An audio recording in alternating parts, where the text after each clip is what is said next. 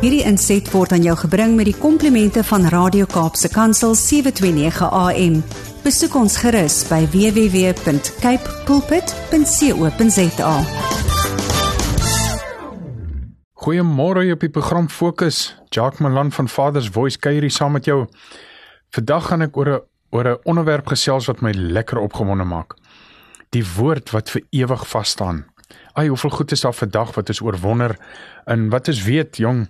Hy begin goed, maar later lyk hy nie meer so lekker nie.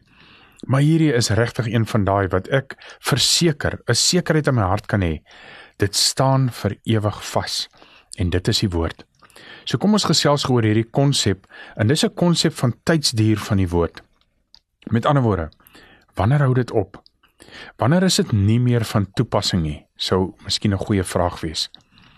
So hoe lank kan uh ek wil eintlik sê hoe lank moet jy aan woord vashou? Jy het nou 'n skrifgie gelees, 'n Bybelvers gelees. Hoe lank hou jy aan hom vas? Hoe lank is hy van toepassing? Hoe lank is hy geldig? Jy sit dalk met 'n baie spesifieke woord wat vir jou is en jy weet dis jou woord. Dis dalk 'n profetiese woord. Dalk 'n woord wat jy self in jou hart ontvang het of iets wat jy in die, in die Bybel gelees het, 'n Bybelvers wat jou gegryp het en jy het besluit om daai vers vir jouself te vat. So hierdie is die tipe goed wat ek van praat. Hoe lank hou jy aan dit vas? My vraag vandag is: Hoeveel geduld het jy daarmee? Hoe lank moet jy aan hierdie spesifieke ding vashou? En ek dink daar's verskeie antwoorde op hierdie vraag. Maar een antwoord bly konstant. Wat sê ek daarmee? God se woord is vir altyd. Hy's altyd van toepassing. My vraag is sommer net om dit eenvoudig te stel. Het die son al een keer ophou opkom en ek wil eintlik sê nadat God dit in stand gespreek het. Het die natuur al een keer nie die funksie verrig wat dit moet verrig nie. Het die see al ophou branders maak. Ons ken nie antwoorde op hierdie. Hoekom? God se woord is in plek gesit en vandat hy dit gesê het, het dit nooit opgehou nie. Kom ons kyk gou in Matteus 24. Ek is in die 35ste vers en dit dit vat vir my iets baie spesifiek vas.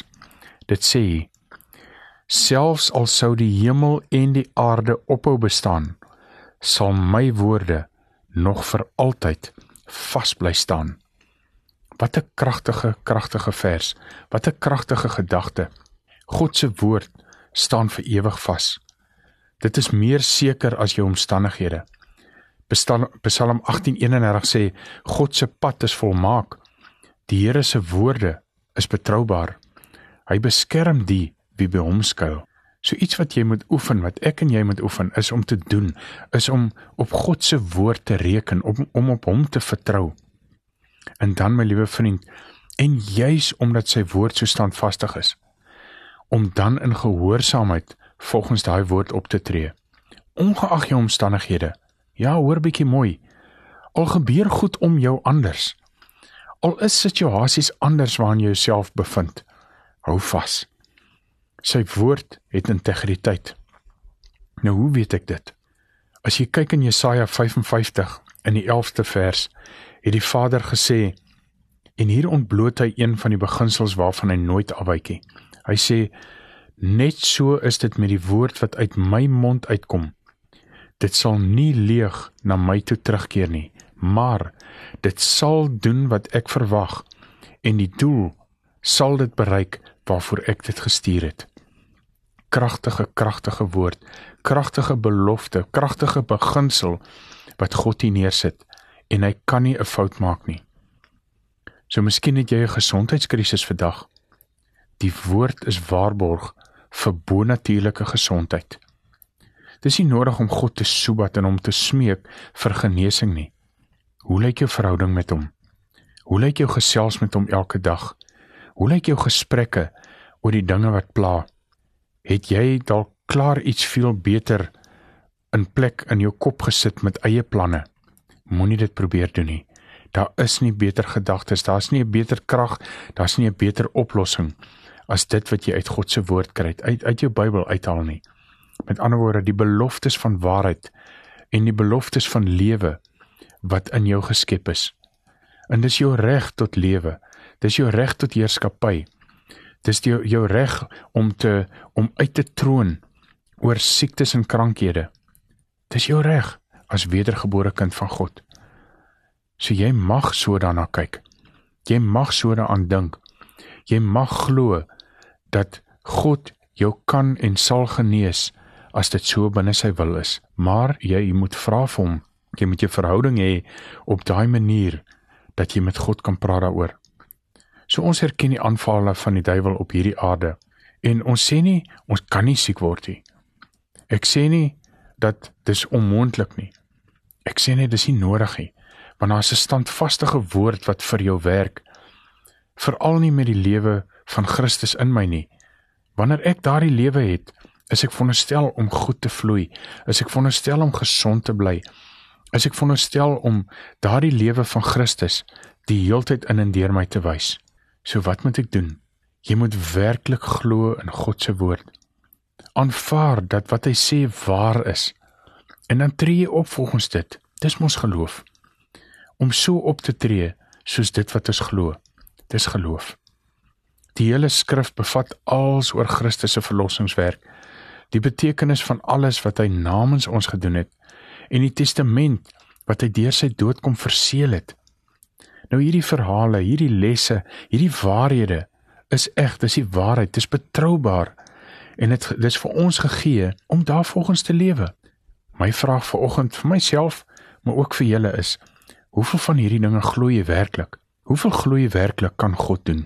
Daar maak dit nie saak wat ek voel, wat ek hoor, wat ek sien met hierdie fisiese sintuie van my of wat jou ervaring is nie. Die Bybel sê 2 Petrus 1:19 Dit laat die boodskap van die profete vir ons nog vaster staan. Luister baie mooi na hulle woorde, want dit is soos 'n lamp wat in die donker plek skyn totdat Christus verskyn en sy helder lig julle harte verlig weer-eens 'n baie kragtige diep vers met groot krag. As jy hom so 'n paar keer deurgelees het, gaan jy sien hierso 'n belofte en 'n krag hierin wat God kom inbou het as gevolg van die die die wonderwerk van Christus in ons wie met sy lig ons harte kom verlig. Nou my liewe vriend, as daar iets is wat meer betroubaar is as jou ervaring, meer betroubaar is as die pyn wat jy dalk op die stadium ervaar, is dit die woord van sy genade. Klou vas in die, aan God se woord. Dit mag dalk lyk asof niks verander nie, maar hou vas. Bly hou vas aan sy woord. Bly die woord verklaar oor daardie situasie totdat die geloof soos 'n reus in jou verrys. 'n Reus geloof binne in jou. Geloof aanvaar en ag die woord hoër as lewensomstandighede. Dis hoekom ons dit moet bly sê. Dit moet bly uitleef. Dis waarom dit so belangrik is dat jy die woord oordink. Dat jy Bybelverse die heeltyd iewers in jou in jou gedagtes bære. Dat jy die heeltyd dit kan gryp en dink net daaroor. Dit dit groei jou geloof en dit bou dit sterk op. En wanneer jou geloof so sterk is, maak dit nie saak wat jy sien, wat jy hoor, wat jy ervaar of voel nie. Dit maak nie saak hoe negatief of hoe onmoontlik dinge op die oog af mag lyk nie. Jy sal altyd wen met daardie woord in jou. Ek sluit so af vanoggend. Kom ons gaan hierdie week in met 'n absolute wete dat daar dinge is waarvoor jy die volle prys reeds voorbetaal is. Weet dat dit reeds joune is. Weet dat as gevolg van sy belofte dit reeds ons in is as gevolg van 'n erfenis en daai erfenis is in Christus. Alles mag dalk wankel behalwe God se woord, die woord wat rotsvas bly staan. Dit is 'n belofte, dis 'n waarheid en is myne en joune. Hierdie inset was aan jou gebring met die komplimente van Radio Kaapse Kansel 729 AM. Besoek ons gerus by www.cape pulpit.co.za.